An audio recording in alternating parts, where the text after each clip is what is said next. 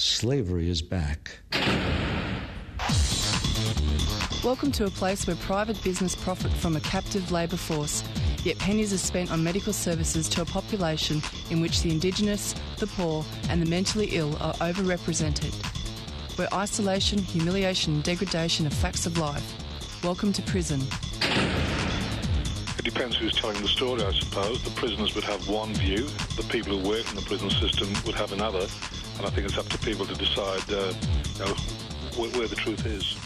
Give government propaganda and the media spin doctors the flick. And check out Doing Time for news, views, and tunes on prison issues from Guantanamo Bay to Christmas Island to prisons and detention centres everywhere. Every Monday at 4 pm on your community radio 3CR. We are still fired up and we're still talking about revolution. Hello and welcome to the Doing Time show. This is 3CR Community Radio, 855 AM on the dial, streaming live on www.3cr.org.au. It's approximately 4:01 and um, I'll be broadcasting a panel discussion, principles and frameworks for accountability. And this was organised by Undercurrents Victoria, who were doing a, a workshop series. The event happened on the 30th of October 2017, and the p- panel discussion is entitled Principles and Frameworks for Accountability. And I won't say too much about it, I'll be very brief because there's going to be an intro before each speaker. The panel discussion will run over two Mondays starting today due to time constraints, and all speakers will be um, broadcasted. And as I said, each speaker will be introduced. Thank you very much to Iris from Queering the Air, who recorded and prepared this material. And so on the show today, we'll have Lauren Caulfield from Flemington Kensington Community Legal Centre speaking. Um, she's from the Police Accountability Project. Um, Kira Voller, sister of Dylan Voller, who we've interviewed before, and also from Shutdown Youth Prisons. And um, and myself, Marissa, um, speaking about the Doing Time show. The second half will air next Monday, the 13th of November. And on that program, there'll be Anthony Kelly, um, Executive Officer of Flemington Kensington Community Legal Centre, and also um, Ada Comroy, who um, who has extensive experiences in the family violence sector and in facilitating men's behaviour change programs. And we'll also hear um, the speaker Anthony Likas as well um, next week, who is a counsellor and family violence practitioner at the Victorian AIDS Council. It's approximately 4.03, so we'll start off with this broadcast um, and introduce and, and, do Lauren Caulfield um, first, followed by um, Kira Voller, and then followed by um, myself at, at the end. Here we go. Hi everyone. Um, before we get started, we'd like to acknowledge that we're meeting today on stolen land. We acknowledge the Bunurong and Woiwurrung people of the Kulin Nation as the owners of this, of this land, and we pay our respects to their elders past, present, and emerging, and any First Nations, Aboriginal or Torres Strait Islander people present today. We also acknowledge that this land was invaded and that Aboriginal people have continuously resisted the occupation of their lands for over 200 years. This is the last of a series of facilitated conversations about abuse, support, and accountability. Our aim is to create spaces to normalise these conversations. Uh, we want to be able to examine victim blaming attitudes that perpetuate and enable abuse, and to encourage ourselves and each other to talk more about these issues within our friendships, families, and communities. So, sorry. Um, this workshop series has come out of Undercurrent Community Education Project and the Transformative Justice Network. Undercurrent Community Education Project is a non profit, self funded organisation. We do workshops in high schools, TAFEs, universities, services, and with community groups about uh, relationships, sex education, sexuality, gender, family violence, sexual assault, and support, with a focus on developing skills and conversations to challenge um, myths about violence and also to support each other better and uh, ultimately prevent violence occurring and create different ways of dealing with it in our communities.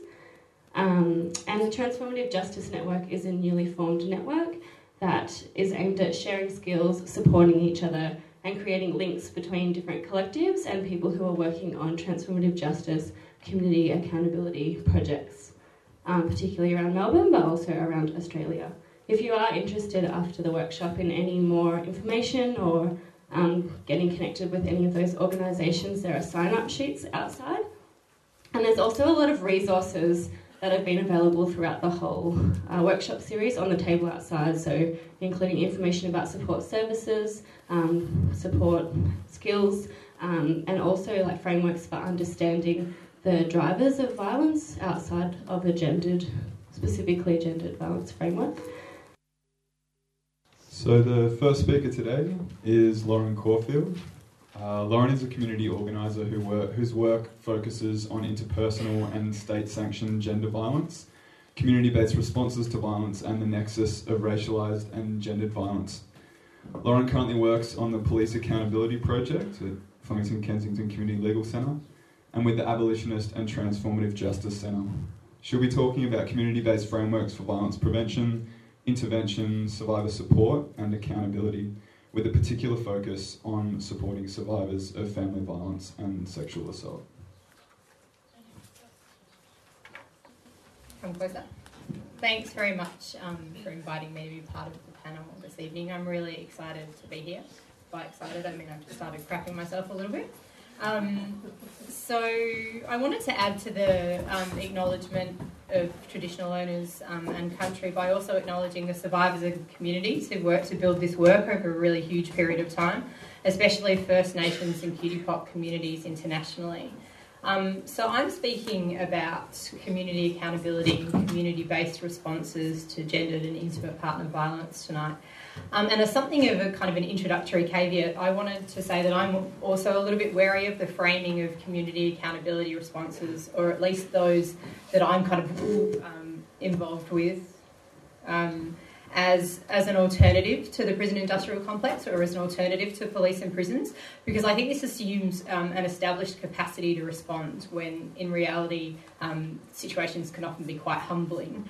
Um, and also, I think it risks creating a situation where survivors can be pressured to sort of demonstrate their radical politics by not calling the police um, and instead taking up community responses.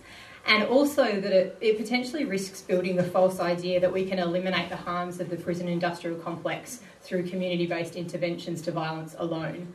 And of course, we can't do that. Um, and the other caveat that I think is um, related to that is that because of our tendency to focus our community accountability or community based interventions on responses to intimate partner violence and, and sexual violence and that ilk of harm, I think, rather than other types of harms that are perpetrated in our communities. It can mean that often uh, it also risks creating a situation where we're sort of testing some of these initiatives kind of light to air um, on the lives of survivors, which I think, so that's all kind of some of the um, risk and, and, framing stuff that I see. Um, and I also wanted to note that while it's obviously it's a really essential intersection that we're working at, um, and is it my movement that's doing that? Sorry, I'm really flat. I'll try and hold my hands like this. Um, so. I have to stop flapping. So, um, while it's a really essential intersection, and we absolutely need to develop strategies that tackle both state based and interpersonal violence, it's not always an easy alliance, obviously, between feminist anti violence work and prison abolitionism.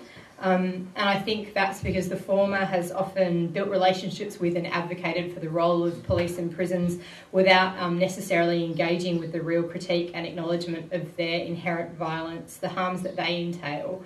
Um, the ways that the prison industrial complex um, disproportionately criminalises survivors of violence, First Nations people and, um, and people of colour, to name just a few, and the ways that also building relationships with police and prisons also serves to enshrine and legitimise their role and, and um, assists in kind of confusing the idea of accountability with punishment.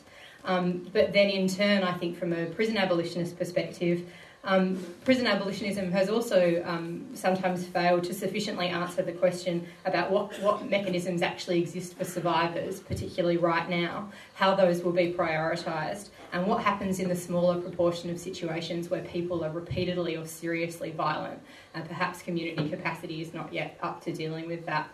Um, so I wanted to kind of name those those complexities up front, um, and with that in mind, community-based anti-violence work is necessarily really um, deeply hopeful or optimistic work. It's very much still underway um, and, and, under evolution, and like anything that straddles complexity, it's the subject of a lot of debate and contention and critique, um, not least from those engaged in the work and within the field.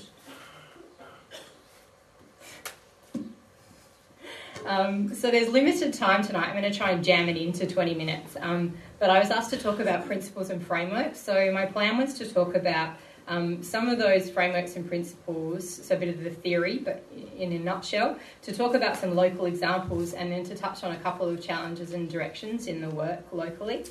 Um, so up here is um, is some information that's taken from INCITE Feminists of Colour Against Violence, who were one of the um, groups of people who coined the term community accountability that talks about community accountability as a, as a community based strategy rather than a police or prisons based strategy to tackle violence. So it's essentially how we work to address violence within our communities rather than assuming that this is the work of outside experts. Um, and it might be difficult to read, but in the kind of petals of the flower um, are a number of principles. So, community accountability is a process in which a community, whether that's a group of friends, a family, a workplace, a neighbourhood, a music scene, a campaign collective, work together to do the following things. So, firstly, to create and affirm values and practices that resist abuse and oppression and encourage safety, support, and accountability. Secondly, to provide safety and support to community members who are violently targeted and support that respects their self determination, which is a really important delineator from some other work. Um, thirdly, to develop sustainable strategies to address community members' abusive behaviour, including via creating a process for them to account for their actions and transform their behaviour. So, that third petal is the one that I think gets a lot of attention um, as compared to some of the other avenues of community based work. Um, and fourth, to commit to ongoing development of all members of the community and the community itself to transform the political conditions that reinforce oppression and violence. Um, the other term that's often used, other slide link, is, um, is transformative justice. So, transformative justice is is a liberatory approach to violence which seeks safety and accountability without relying on alienation, punishment, or state or systemic violence. So it's trying to delineate both from the tactics of the prison industrial complex as well as the agencies themselves, um, including incarceration or policing. Um, and the, the three core principles appear on the slide.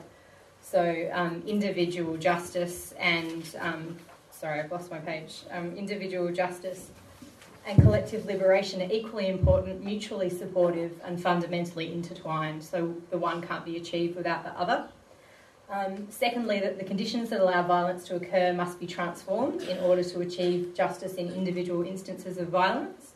And thirdly, that state and systemic responses to violence, including the criminal legal system and child welfare agencies, not only fail to advance individual and collective justice, but also um, also condone and perpetuate cycles of violence.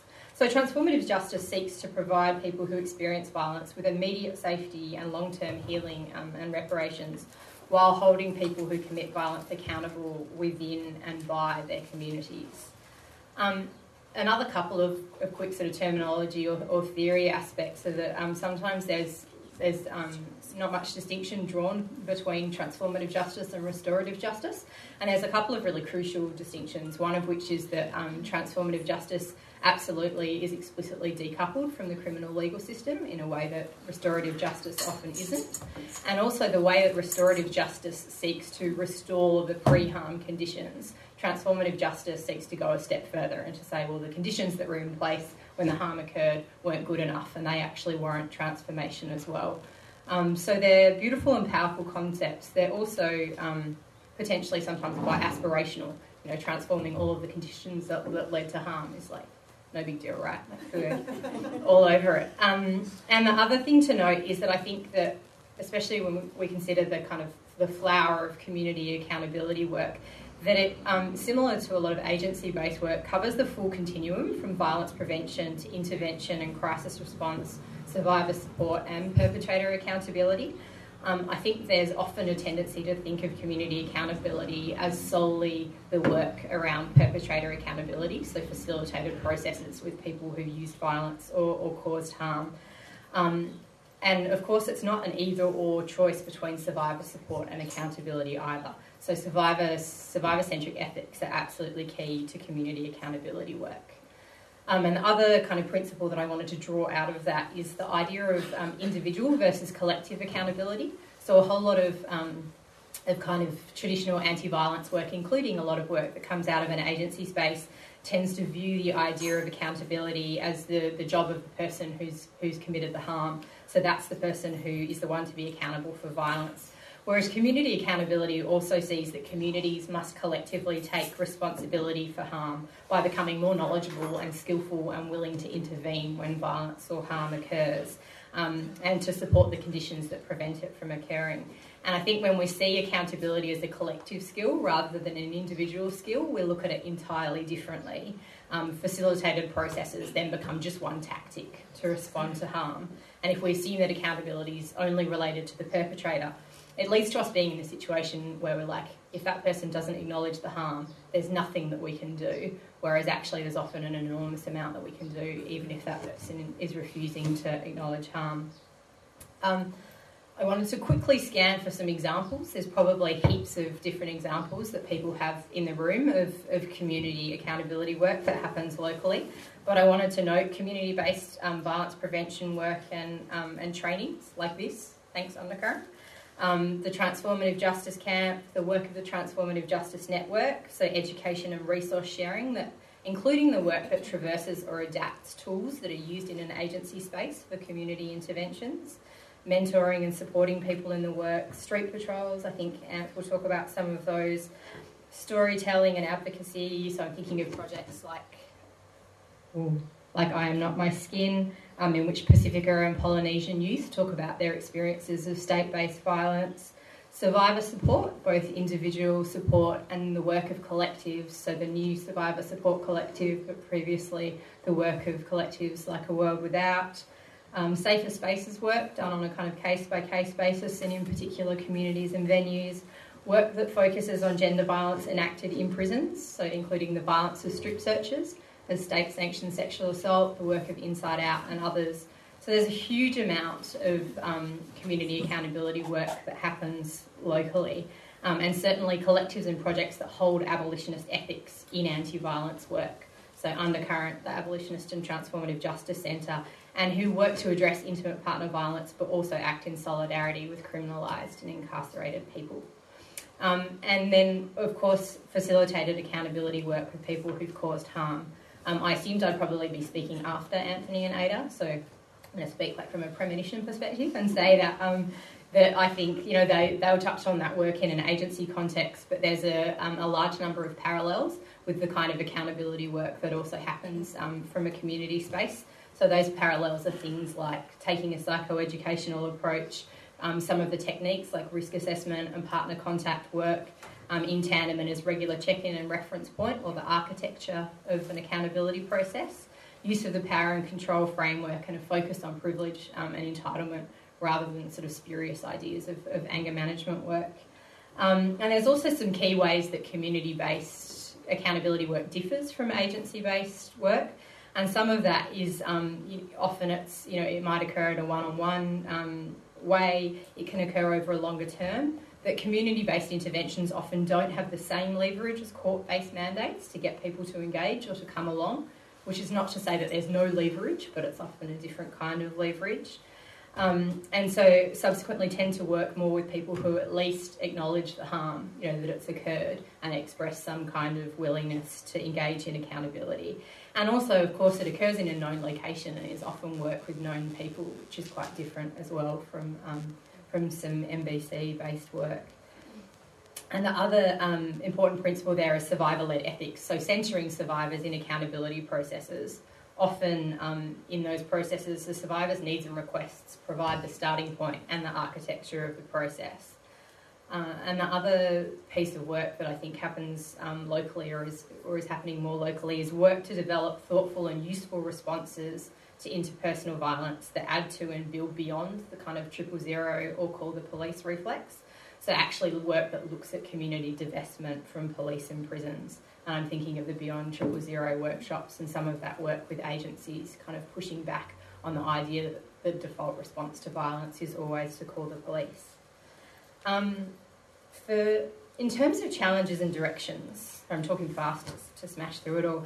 Um, there's obviously a, like a zillion challenges and dilemmas and paradoxes in the work. So issues like what if the person causing harm doesn't want to be accountable? How do we avoid compounding harm or replicating oppressive tactics in our interventions?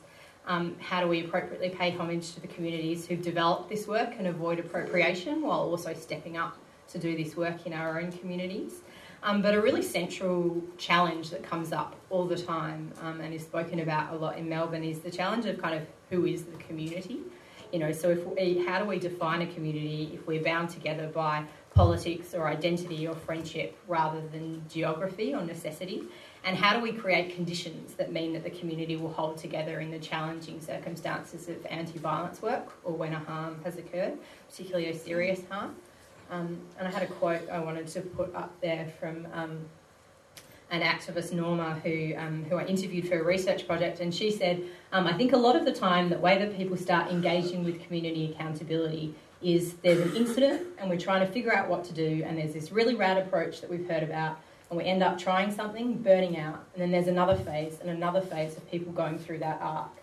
And I remember a few years ago someone saying, What would it be like if we knew that there was going to be an incident of harm in our community in three to five years?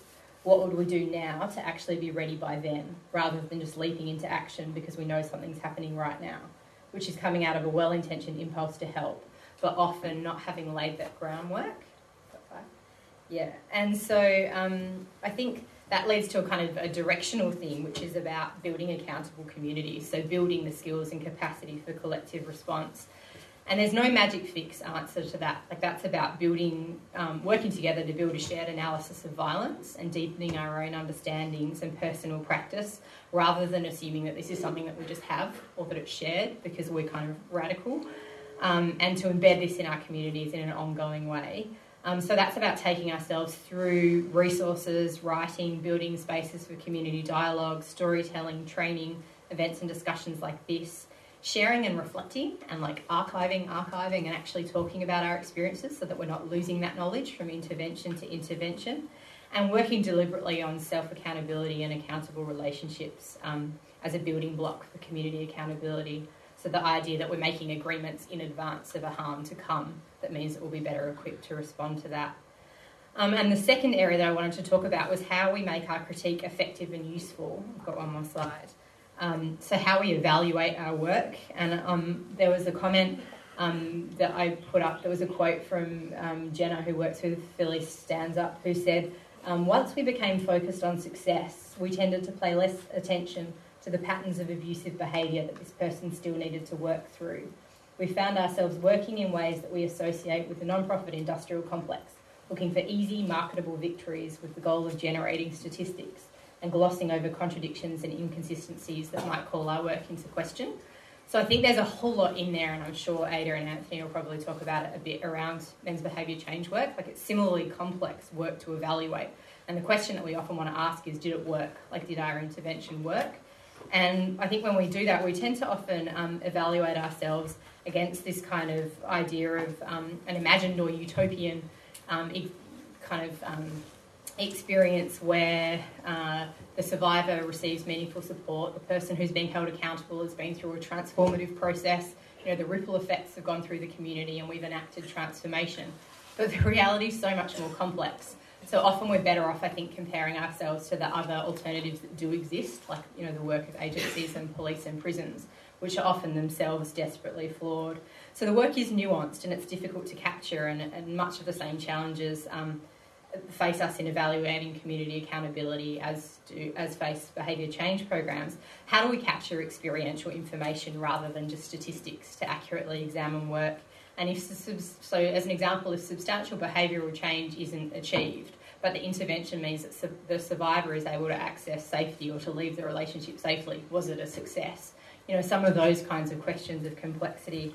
Um, and so it doesn't mean that we don't need to monitor our work, but it's a question of what for. You know, it's, it's not the same as a non-profit model that we, you know, we're not evaluating for funding, we're evaluating for effectiveness and to improve and to do good work in the world. So what's useful then is, um, is the yardstick, centering survivors in our work, in our reflections on it, having articulated principles and ethics, being structured, consistent and systematic about risk assessment and safety planning to guide the objectives for our interventions, and structuring projects for confidential feedback and taking a harm reduction perspective where at the very least we aim to prevent the harm. We hope to mitigate the impact of the harm that's occurred and to prevent it from happening again. Um, and so I was just going to conclude in my last minute or so um, and say why, given all of the complexity, like the call to action, why would we do community accountability work? Um, and I think, well, essentially because we need to, because we live in the container of white supremacist, capitalist, sexist heteropatriarchy, um, and it really rolls off the tongue. And it's um, so intimate partner, gendered and sexual violence is rife and right through our communities, and it demands a response from every angle because we know that people most often turn to family, friends, and community when they experience violence. And because when we experience violence, we often choose to or need to remain in our relationships or shared communities. And in turn, those locations, family and communities where the violence occurs, often have the most nuanced and close up view of it and the, and the strongest investment in the safety of the people involved. And so that's a really unique position to envisage creative responses. Um, and because for many reasons, often people don't want to contact the police or interact with the criminal legal system, or these are the, not the most fitting options or sites of safety, and insisting that they are or forcing that on people is deeply problematic. Um, and finally, because it means that we take up collective responsibility for our individual and collective action to build safer communities, um, rather than assuming that this is solely the work of outside agencies or systems that are themselves inherently violent. Okay. Um, Kira Voller is a proud Wirangu woman and musician. She lives in in Mbantua, raising her young family and works advocating for young people and the abolition of youth prisons. She works alongside grandmothers who are traditional owners in Central Australia, advoca- advocating for Aboriginal led alternatives to prison. She is coming to us from Shut Youth Prisons Mbantua. Kira will discuss alternatives to incarceration for young people and culturally appropriate responses for Indigenous youth, including taking young people out to homelands. Hi. Um,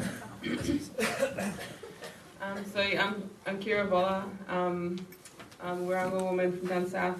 I live in Alice Springs in Mbantua.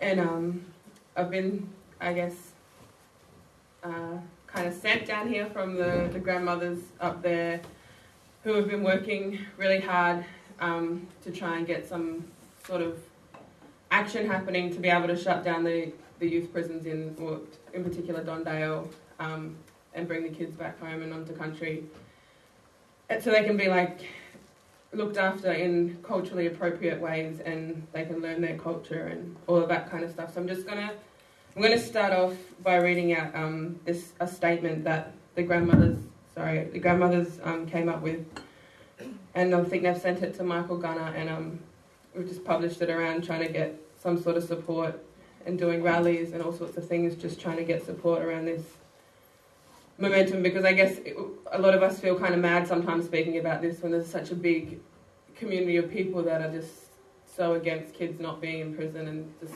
like are so for kids being in prison and it's really hard to try and I guess get your voice heard. And so I feel oh, another thing I just wanted to say as well this is like my first time speaking since since um I guess I, since I felt pressure to speak because my brother was in Don Dale and he was, I guess, bound by the system, and I felt the pressure to have have to speak on his behalf. And all those other times that I've spoken, I've felt yeah like a, a pressure to have to speak in the moment. And now I feel kind of I feel like it's more of a passion at the moment now for the rest of the kids because my brother's still alive and he still has his life and he's free now. Like so that's you know that's a blessing, but at the same time it's a curse because I'm haunted with all these memories of all these other kids that are still in Don Dale. And like right now, our, our jail in Alice Springs, our kids' juvenile detention centre, is empty because they're renovating it, and they've sent all of the Indigenous kids from there, 1,500 kilometres away, into to Darwin, to Don Dale, and so they're all 1,500 kilometres away from their country, from their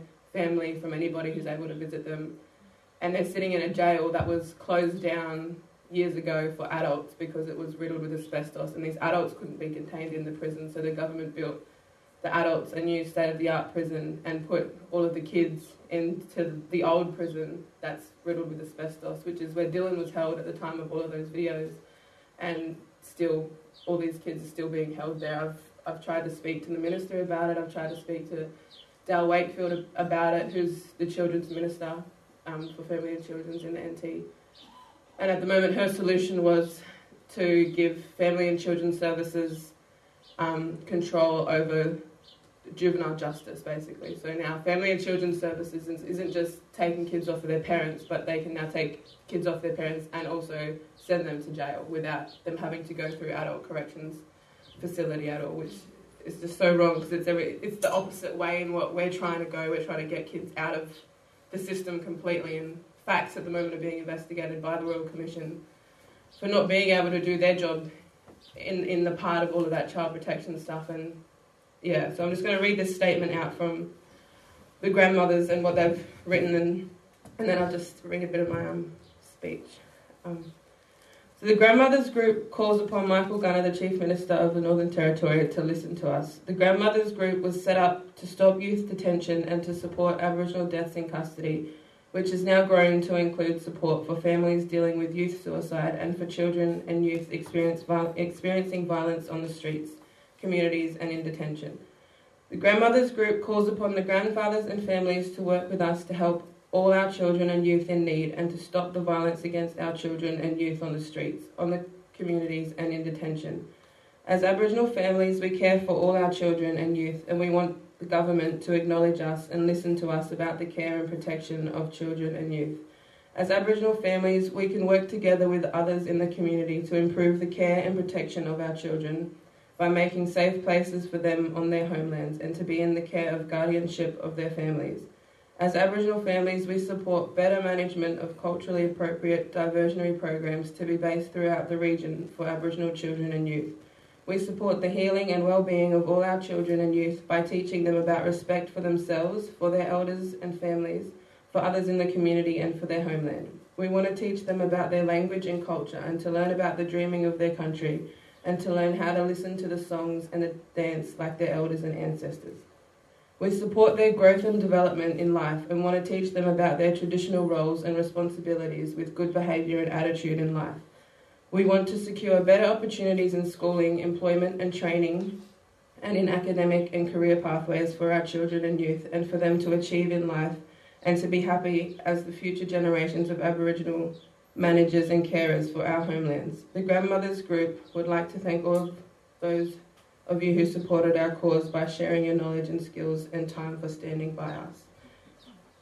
And so, I guess, um, elaborating on that, kids can't do any of that in jail. And it's not possible, especially for Indigenous kids, you know, to have any of that connection to culture. And like in um in the NT, I I can't remember the percentage of kids, but I think it's it's pretty close to the majority of the kids in Don Dale are Indigenous, which is it's really sickening and saddening for a lot of these grandmothers because they're not they don't you know they don't have their grandkids to be able to pass on their songs to and their their stories and their culture and and everything like that. Um, and um, yes, I just wanted to make sure that I, I read that out um, because I've been I've been blessed with these beautiful, strong women who've been, you know, fighting for these things for years, like years and years and years, marching for years, and still not being heard, not being listened to. And now, like, I feel like, you know, like young people like myself need to listen to them and take on some of that fight and speak up. And so I want to um, I want to speak a bit about myself and like when I was younger and the kinds of trouble I got into, and I guess the the ways in which people treated me differently based on the way they thought that I guess either if I was too light or if I was too dark, in the way that the society I guess treats young people. Um, so so like you may have seen my little brother Dylan on um, Four Corners, um, and I've become an advocate for him over the past year. And um, I, I was raised by my mum, who raised five five kids as a single mother, and she instilled in us strong values about not being judgmental and being accepting of people from all walks of life. And we moved to Alice Springs when I was about 11 years old, and I grew up in Adelaide before that. When I got to Alice Springs, I hit puberty and rebelled really hard against my mum, and I was I, I used to shoplift and walk around town and, and just do lots of really bad things. And there were times when shoplifting it was just fun, you know, it was just, just to see what, what you could get if you could get away with it, which I got away with it a lot, and I feel like it was because of my light skin. Because there'd be times when I'd go into town with friends who were darker than me or family, and they would know to wait outside the shop because I'd be able to get in the shop and steal something a lot easier than that than they would if they'd come in with me, you know. And so just it was just a mindset that no young person should even have to have to have. You know, they shouldn't have to think. You know, I'm going to be judged when I walk into this shop and. There were different managers and different shopkeepers in town who would treat me differently. Like, so there would be shopkeepers who would just say, "Give me a trespass notice" and ban me completely, and then that would just it would make me be like kind of like a fu type of attitude because it's like there's no there's no platform for me to be able to learn anything as a young person or for them to be able to teach me anything and so to be just banned or barred or told that I'm not allowed to enter somewhere it was yeah it gave me kind of a reason to want to try to sneak in there when the shopkeeper wasn't looking or something whereas when like and I still remember this manager to this day she still works at the shop but she instead of kicking me out of the shop, she came up and she said, Look, I know that you steal from my shop, but I just want you to know that I'm watching you. You can come in my shop whenever you want, but don't steal because I, I know that you steal. And I've kind of like made me think, oh shit, okay. And then I, I stopped and I really like cut back on, I'd go in there, but I, it just made me question like, why would you let, why would you give somebody that much room to break your trust and then you know, they could break, which I didn't because she'd given me that trust. And that's kind of where I'm getting to is with kids, you've got to give them trust. Whereas if we're locking kids up from a young age for stealing, for, you know, breaking, like one of Dylan's earliest charges was property damage because he couldn't see mum one day in, in a FACS meeting and so he smashed the FACS window building and he got charged with property damage at 11 years old. And that's like so many kids in Alice Springs and NT everywhere really are being charged with these offences and being criminalised as if they're adults and they know the repercussions of their actions. When, you, like, as adults and as a society, we could help them learn and, you know, like, take that opportunity to teach them how to better themselves rather than locking them up or taking them through an adult court system. And, like, I don't have all the solutions for this, but I know that there's so much money that's being funneled into prison and into, you know, child protection that's not actually protecting children or helping them or bettering them off in any way. And if all that money was redirected in, into these grandmothers, you know, and their homelands that they have available, ready to to better off kids and give them, you know, positive positive reinforcement and um, you know achievable goals because you can't really achieve anything in jail. Like that's the last resort to me. I think is is jail, and I, I speak on behalf of youth prisons because I don't, I haven't even, like I said, you know, this is my first time speaking as, as this type of a passion on this, this topic, and I just, um, it's it's just really, it hits close to home. Like there's young people in jail, and I just feel like they, they, none of them deserve to be there, regardless of what they've done. Like, I feel like there's so many adults and you know government and support networks and money that could be redirected and, and funneled into yeah positive positive things for these kids that um, ultimately could change the rest of their lives rather than making them feel like criminals for the rest of their life. I'm not, I'm not sure what else uh, to say. I think I have a, I have a little bit more, but I kind of went off off trail a little bit. But um, yeah, basically that's that's just where I wanted to speak from a point of yeah, trying to get understanding on like especially indigenous um indigenous kids like that's where I'm speaking on a level of indigenous kids because they have so much underlying issues you know we've dispossessed and we don't a lot of intergenerational trauma and disconnection from our culture. And you know for so long like i was trying trying to be this white person like that i, I like just trying so hard to fit into this society that and i knew it wasn't where i was meant to try to fit into but the world made me feel like it like all the stealing i didn't need to steal. Like i, I stole because there was things that i felt i needed to fit in to the world like and it wasn't like I always had everything I needed, but I did those things because I felt, yeah, the pressure of society's made me feel like that. And the same with kids when they're removed from FACS, from their families into FACS. You know, they're given all these worldly possessions that just take away from love and life and that family value, and that's it happens too much, and then that leads to anger and all of those underlying issues inside of that child. But then the world doesn't understand why that child's so angry and it's just so it just seems like such a simple a simple thing to be able to understand but so many people don't understand it. But yeah that's i'm not sure what else to say. And our final speaker will be marissa sporzaro. Uh, marissa is a human rights advocate and prisoner support advocate Marissa is a broadcaster for Doing Time, a show on 3CR Community Radio, presenting information and discuss- discussion around issues faced by prisoners in the criminal justice system and migration. Marissa will discuss frameworks for the work she does with criminalised people, why she does the radio show Doing Time, and the importance of support and solidarity with criminalised people. Hi, I've been broadcasting at 3CR for over 15 years and have been involved in the prison, Indigenous, and environmental struggles for many years. I also have a degree in social work from Monash University, a diploma of herbal medicine from Southern Cross Herbal School in Gosford, New South Wales, and a diploma of Indigenous therapies from Central Queensland University. I come to this panel with experience and skills working with criminalised youth and youth corrections, women in prison, child protection, and a passion for media. I decided a long time ago that social work was not what I wanted to work, work with. I prefer to call myself an advocate.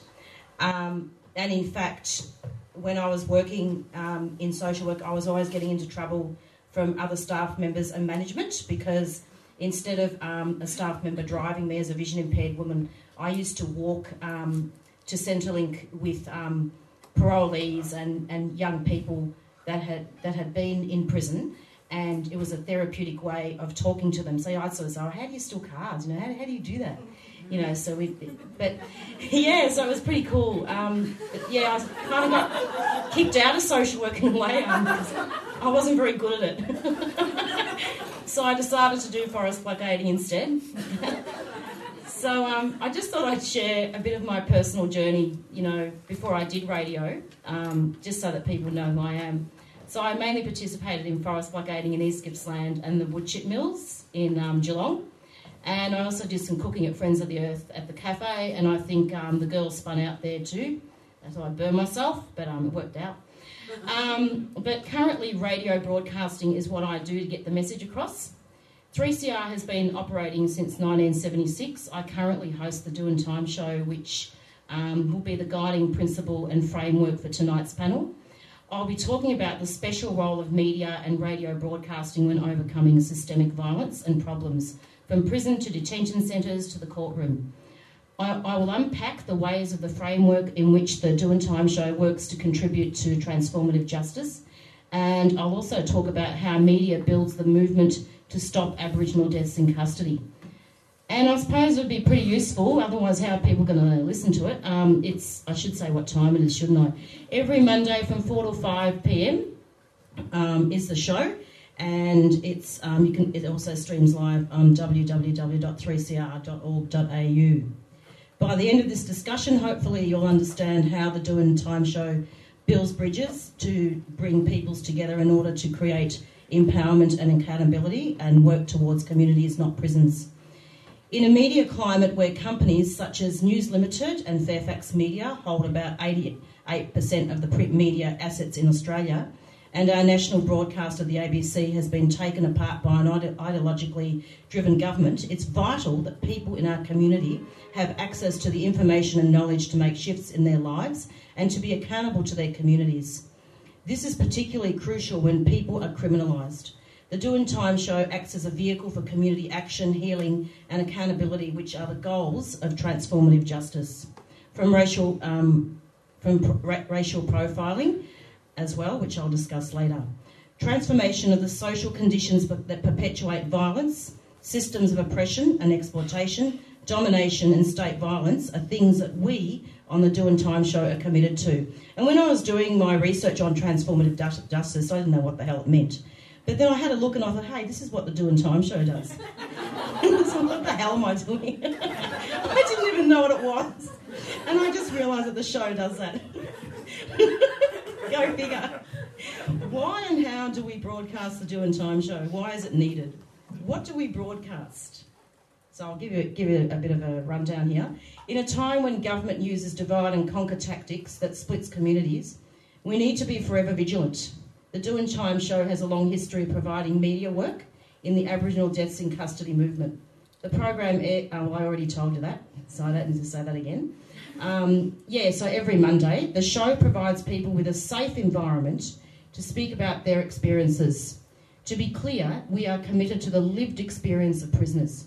To give an example, we interviewed Claire Seppings, who wrote an excellent report, and she had a Churchill Fellowship documenting overseas research about ex prisoners implementing programs for their peers. Why would you want to have prisoners, like people that aren't prisoners, in programs that don't have lived experience? And it's always good to have support people there, but ultimately we were interviewing about the lived experience, and we often have many, many ex prisoners on the show as well. By organising interviews with women in prison and also men, we are fostering opportunities for inmates and ex prisoners to talk about their lived experience whilst monitoring peer support for them and encouraging them to meet and discuss pertinent issues. To fulfil these goals on the show, we make certain the reports, such as the Ombudsman's publications containing recommendations, um, the Bringing Them Home report, and other important reports that become available, are talked about and analysed. In this way, these reports are used as educational tools for listeners. Other reports publicised on the show are the ones from Kensington Flemington Community Legal Centre, and I've often bugged Anthony Kelly. hey, Anthony, I said, do you want to be interviewed? I'll probably ring him at nine o'clock in the morning. You know, pretty short notice, but he's he's really good about coming on. And and in fact, I'll probably piss him off. But anyway. I'm just kidding, but yeah. So it's it's pretty good, and we we've interviewed um, Tamar Hopkins as well. And in fact, we recently recorded a symposium as well, which appears on a podcast if people want to have a look on the website um, where Tamar Hopkins um, and many other speakers talked about um, racial profiling and, and, also police investigating police. Um, we've also interviewed about the Equality is Not the Same report and many, many submissions about ending racial profiling. We've interviewed also, um, recorded a, spe- a, speech also by Karina Horvath, which um, Anthony talked about earlier on. We do lawyers as well from the Human Rights Law Centre, and um, we keep an eye on ongoing protest and anti masking laws and provide a forum for protesters and arrestees to come onto the show. And then it gets a bit sticky because we have to be really careful about contempt of court. Um, in standing in solidarity with women in prison, refugees, asylum seekers, and other minority groups, we are providing a voice and using media as a way to help people heal. Our media is a weapon for change. And, you know, I have some people say to me, well, why do you watch the news? And, and I say, well, look, I, I watch the news because I like to use um, the mainstream media as a weapon. Um, should I say weapon?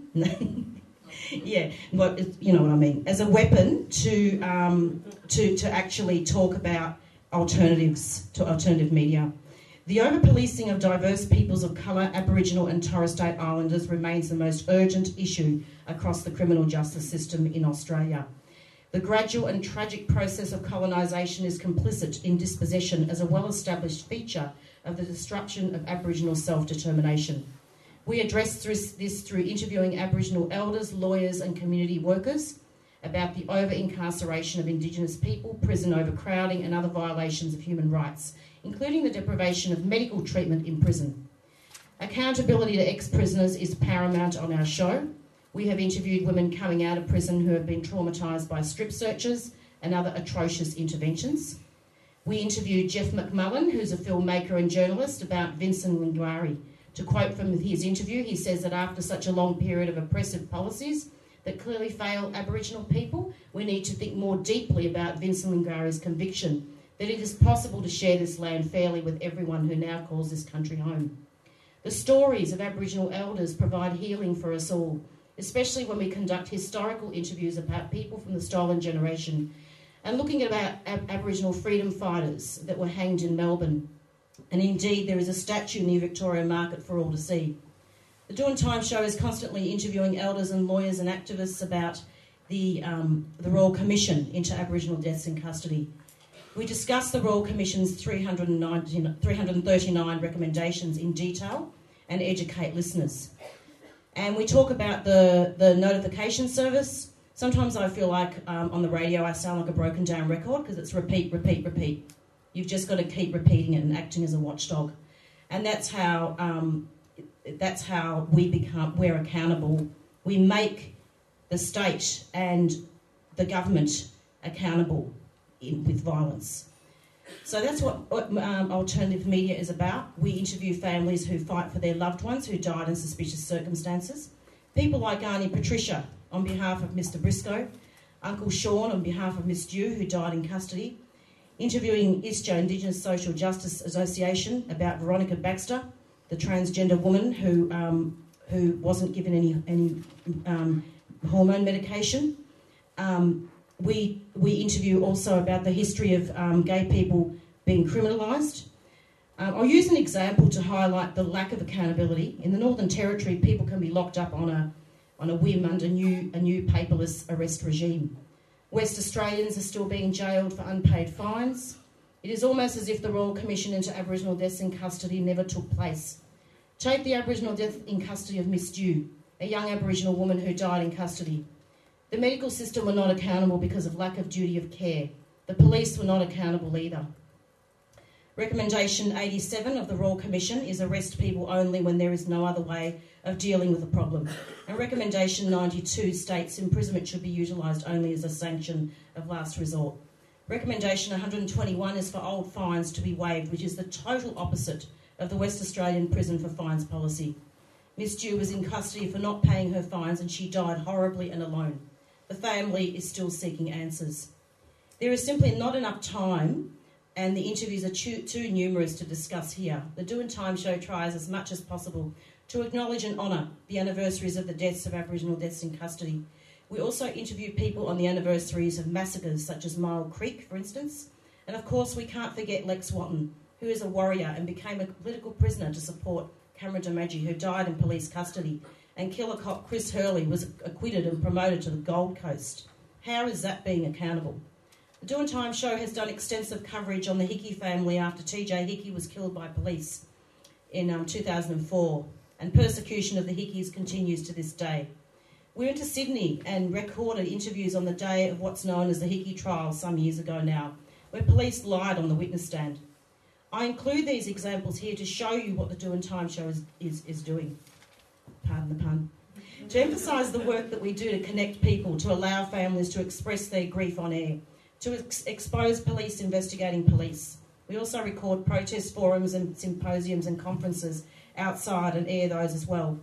And of course, we can't forget the fascists, the right wingers. The Doing Time show has, come, has covered some of these fascist rallies to bring attention to racism. Myho Coast and I um, had media equipment on us and dodged this crowd of fascists marching down the street in their military paraphernalia. And we had to dodge them. I mean, some people were saying, uh, hey, why didn't you go and confront them? Yeah, right, I'm going to go and confront them and get my head kicked in, and I'm not going to be able to record the protest. You know, so go figure. Um, yeah, and we also have really good music on Doing Time, punk and metal. Um, in my spare time, I like to metal gigs and going in the pit. Um, promoting Aboriginal artists as well. We promote, um, and there was a really cool band actually um, from the Northern Territory called Desert Metal, and we promote them as well because it's really important to promote all artists, but Aboriginal artists as well. Um, so we also have, and we haven't been able to do this because there's not enough prisoners. That I mean, a lot of the prisoners I think would be in lockdown when this show is on, but a lot of prisoners used to listen in, and we used to have like a request show and um, I remember one time I actually caught public transport in the rain to go and um, collect this tape from one of the legal centres to take it back and play Romeo and Juliet by Dire Straits because there was um, a guy who died on, as a, in a motorbike accident for this woman in prison, and she was so happy. And that's the thing that we like doing. We like to, to connect people. And so the show is pretty grassroots. Um, more recently, we have interviewed D- Dylan, and have and uh, and thank you to um, all the speakers. I really enjoyed um, listening to all of you, and Dylan's sister too, and have also done extensive coverage on the Royal Commission into Youth Detention. And what really got to me is, you know, Malcolm Turnbull has the bloody audacity to, you know, say that there has to be a Royal Commission and this all this stuff happened in 2015, and the Doing Time show was on there first. And I'm not trying to be competitive, and no, I'm not Channel Nine, but you know. And Dylan was just um, pretty good. He talked about cultural programs and being in the bush and how important it is that you know that we we shut down the youth prisons and and have more um, more things in the bush, and that's important. In tra- transformative justice, it's about healing and accountability and fighting oppression and change. And to address state violence in particular and individual violence, transformative justice is evident in the following ways when applied to the Doing Time show liberation, shifting power, accountability, safety. Um, the other thing I, I, need to say as well is that we've, we've interviewed the grandmothers against removal as well and refugee ac- activists um, and American Black Panthers such as Mumia Abu-Jamal I actually spent um, a couple of years in America, and um, I used to go to, to protests uh, in LA. And I remember one time I had I had two people from Copwatch um, taking me down to um, to the station. So a lot of people have met, and they've had some wonderful meetings and networks formed as a result. So, and the last thing I want to say is that people we interview are empowered even in death. Aboriginal warrior and activist Ray Jackson um, in New South Wales, ISJA, passed away recently, and, and, we pay tribute to him by recording memorials um, for the Doing Time show. As gesture of healing, we invited his daughter Carolyn to be interviewed so that she could express her grief on the show and pay tribute and celebrate his life. So there are significant gaps and much more work needs to be done, and the Doing Time show tries to fill that, that gap. I would like to conclude by saying that public government spending needs to go into innovating programs to prevent imprisonment, and that's what we aim to do to provide a media forum to make that happen. Our research is cutting edge and detailed. And as a personal touch, I'd like to say that I have also been criminalised in my life. You do not have to be in prison to be a target of the state. Transformative justice is also about respecting cultural and ro- racial differences. Regardless of race, we, lo- we need to unite against our enemy, which is capitalism. To only say that we support First Nations people is paternalistic and we will be forever mimicking the features of colonisation. We must instead connect all our struggles in solidarity, in our shared oppression, black, white, or brindle, as warrior Ray Jackson used to say. Ray has since passed away, but the legacy of standing together in solidarity lives on.